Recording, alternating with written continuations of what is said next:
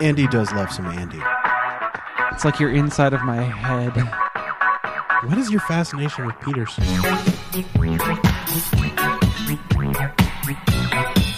Welcome to the Trade Secrets Podcast. Dear future me, don't go to the courthouse.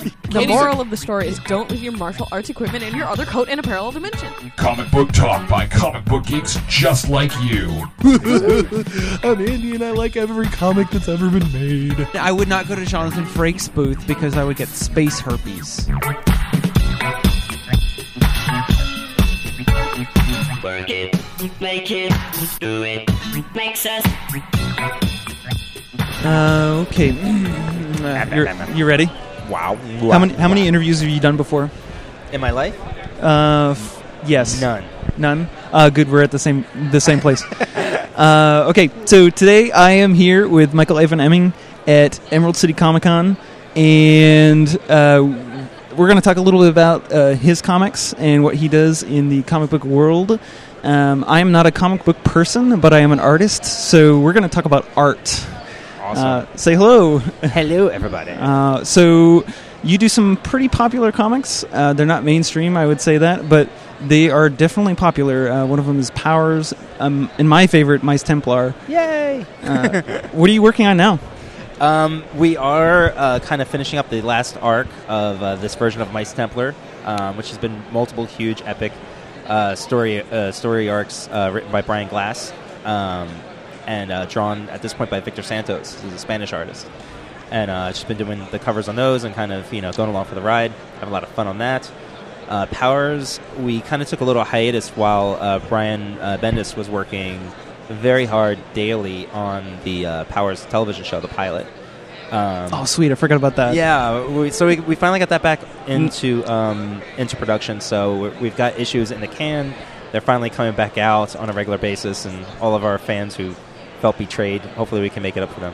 Betrayed? I don't know. The only thing that I'm thinking of right now is that I'm just excited again. Like, no, we were told we betrayed people. Like, oh, come on. Some people, like they people were really mad because it didn't happen after an arc or something. It was in the middle of a story that we just stopped putting issues out. Yeah.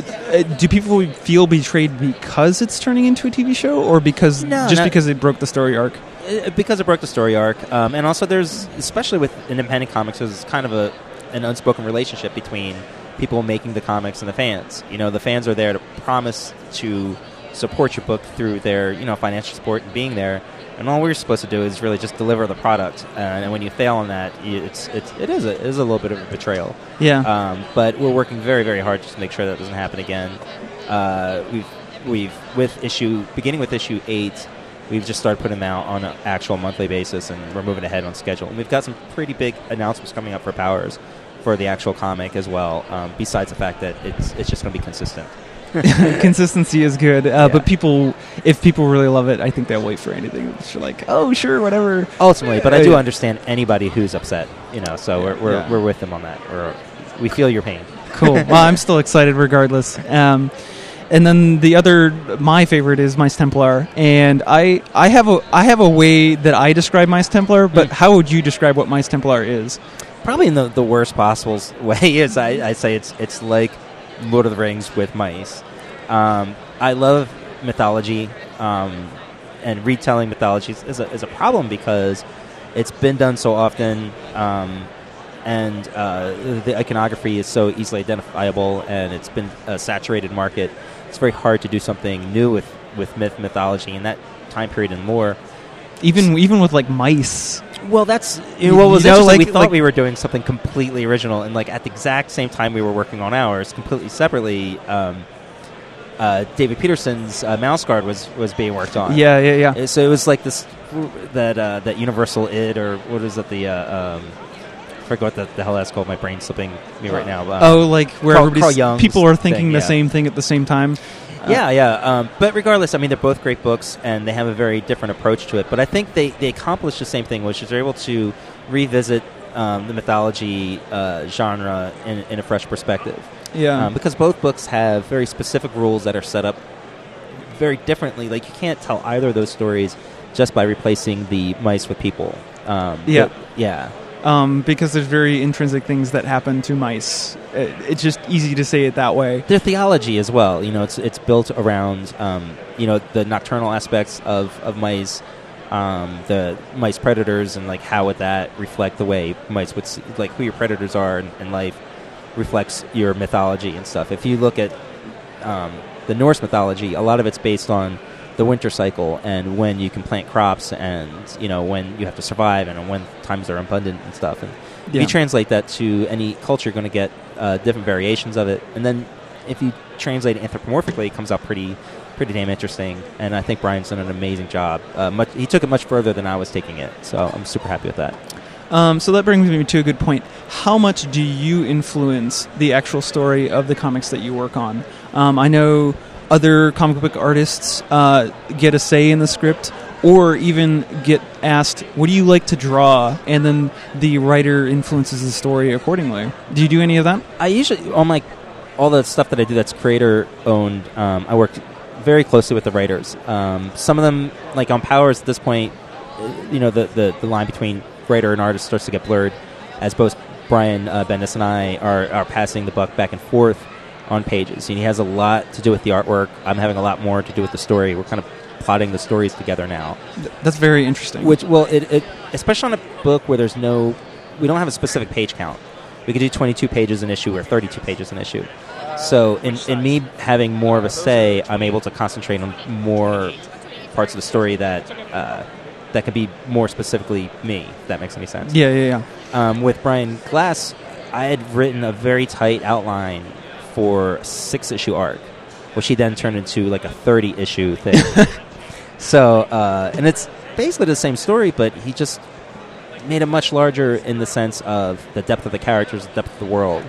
And since that moment, basically he writes it, and I wouldn't even say that I oversee it in any way. I just agree with him or disagree with him or something. There's nothing we really ever disagree on. Brian's taken the book under his own wing and has run with it, and I still feel like it's just as much as a part of me as Powers. So you think that overall having that communication just makes a richer, better world and a better comic overall. Would you agree with that?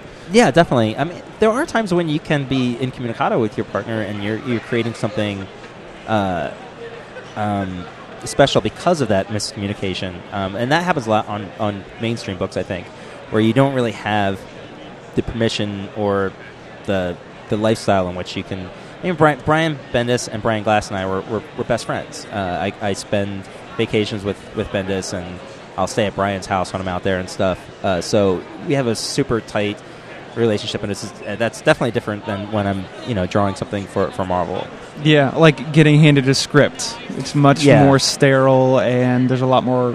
You have an art director, and you have... Yeah. I mean, you probably work with an art director, maybe yeah, maybe not. The editor, but they mainly care about the deadlines. So, and I'm very respectful to any writer I work with, even if it's not a creator-owned thing. And even if I want to take something in a slightly different direction, I make sure I get to the same point, and I'm not doing anything that's antithetical to what the writer is trying to accomplish. Yeah. So even if I condense 2 pages into one, or take one page and make it to 2, it's still going to have the same message, and I'm not going to throw the writer for a loop. It's just about pacing.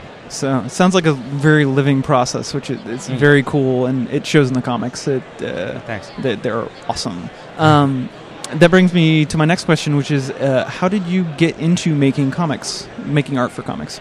I was very, very lucky. I was struck by the want to be a comic book artist and creator at a very, very early...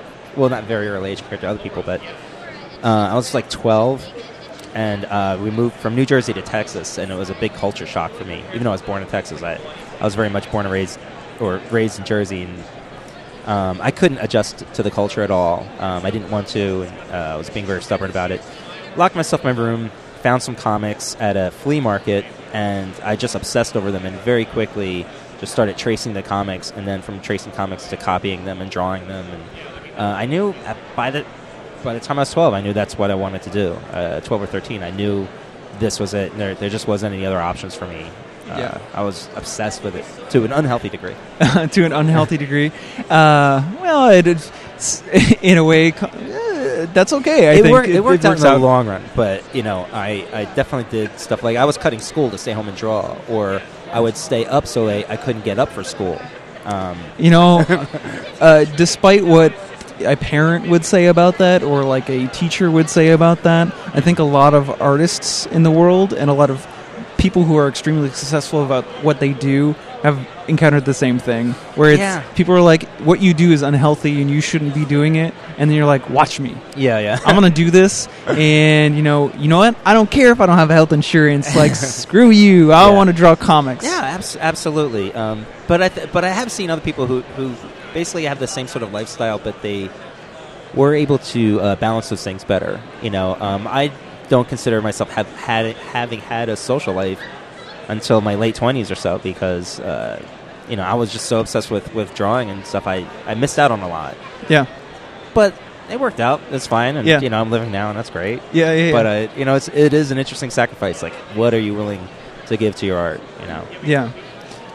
What were the comics that influenced you early on when you were obsessed with them? Early on, there was two major things. One was Nexus, the comic book by Steve Rude and Mike Barron, which to this day I think is still one of the best comic series that have ever been done. And it was also create your own series, which stuck into my head early on, which was I want to make something that's my own. And I think it also influences me to the extent that it was superhero but not superhero. So it seems like I do a lot of stuff that touches on superheroes, but it's not hardcore, capes and stuff. I was just going to say, that sounds a lot like Powers. Yeah, and other things that I seem to develop are very much along those same lines. Yeah. The other thing that influenced me hugely was one artist, this guy named Art Adams, still doing amazing stuff, but it was like being struck by lightning when I saw his work. I saw X-Men Annual 9 and New Mutants Number 2, and I was just obsessed with it, and I didn't even want to look at anybody else's art. I only wanted to draw like Art Adams and be Art Adams, and I was just really obsessive over it. And I eventually grew to other stuff, but it fed me a lot. Yeah. There's something to be said about being influenced by an artist very heavily. It's classic art school thing you do. You go to school and you do a master's study in the way that is very healthy, and to learn how get into the mechanics of how another artist does their work.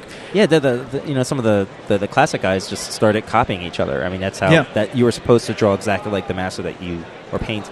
Exactly like the master that you studied under, and then you found your own way after that. Yeah, and it's weird because in our culture, there's a very heavy taboo around copying other people's work because of copyright. I mean, there's copyright, there's law in place that just kind of like reinforces the fact that you're not supposed to copy someone else's work. But if you look at like feudal Japan and all of their work, it was very heavily influenced to a point where you couldn't tell between the artists. Some of that is unhealthy, but at the same time, in the end, it is a healthy exercise to sort of delve into exactly what someone else has done to an obsessive point. You obsess over the tiny details. It's a learning process. Yeah. Are there comics that you're looking at today that you're influenced by? Mostly what influences me now is artistic attitudes. So there are artists out there who they live a life that's reflected in their comics and their enthusiasm for those comics. I'm drawing a blank right now. I mean, Paul Pope is a really good example of that. But there are lots of other guys of different varying ages who the art means so much to them, and not on some sort of deep angst bullshit kind of level.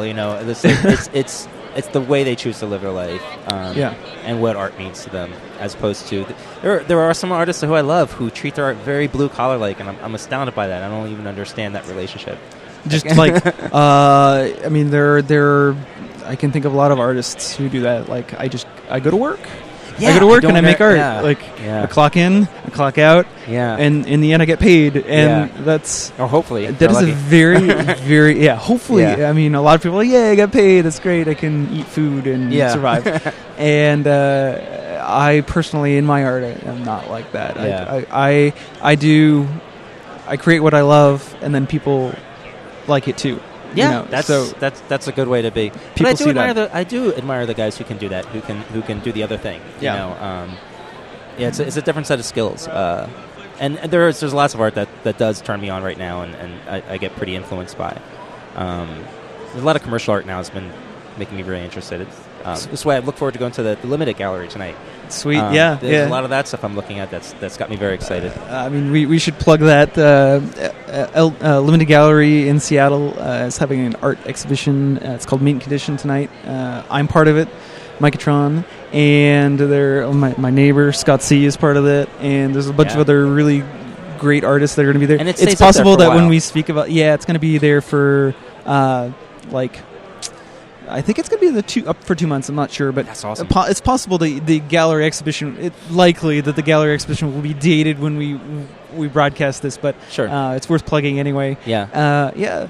Thank you for your interview. Awesome. I'm Mikatron, and I'm here with Michael Avon Oeming, who is a stand-up guy. Go read Powers and Mice Templar. Yeah. They're awesome. Thanks, Mikatron. And if you don't know, Mikatron is an amazing artist. I met you last year here, and I was blown away by it. So we got to hang out. I got to tell before the end of the interview here. I got to tell the story. There was a big old line the whole weekend, and I'm at my table, and I was like, who is this line for in front of my table the whole weekend? Like, you guys are in the way. I mean, it was all right. It was all right because people were standing in front of my work and looking at them. I was like, well, who's in them? And then Michael comes up to my table. He's like, this art is awesome. And I was like, oh, yeah, we get chatting a little bit. And I was like, oh, so are you at the con or something? He's like, yeah, I'm over there. And he points to the table. I was like, oh. I was pointing at David Mack's line. I think it was David Mack's line. Was it David Mack's line? I don't know. Like, people were lined up for you, though, so. That's cool. Yeah, thank you. I appreciate it. But, it's like, oh, that's pretty awesome. So, stand-up guy, go read the comics, and thank you very much. Thanks, Mike. Work it harder, make it better. Do it faster, makes us stronger than ever. After hour, work is never over. Work it harder, make it better. Do it faster, makes us stronger. Hour after hour, work is never over. Work it harder, make it better. Do it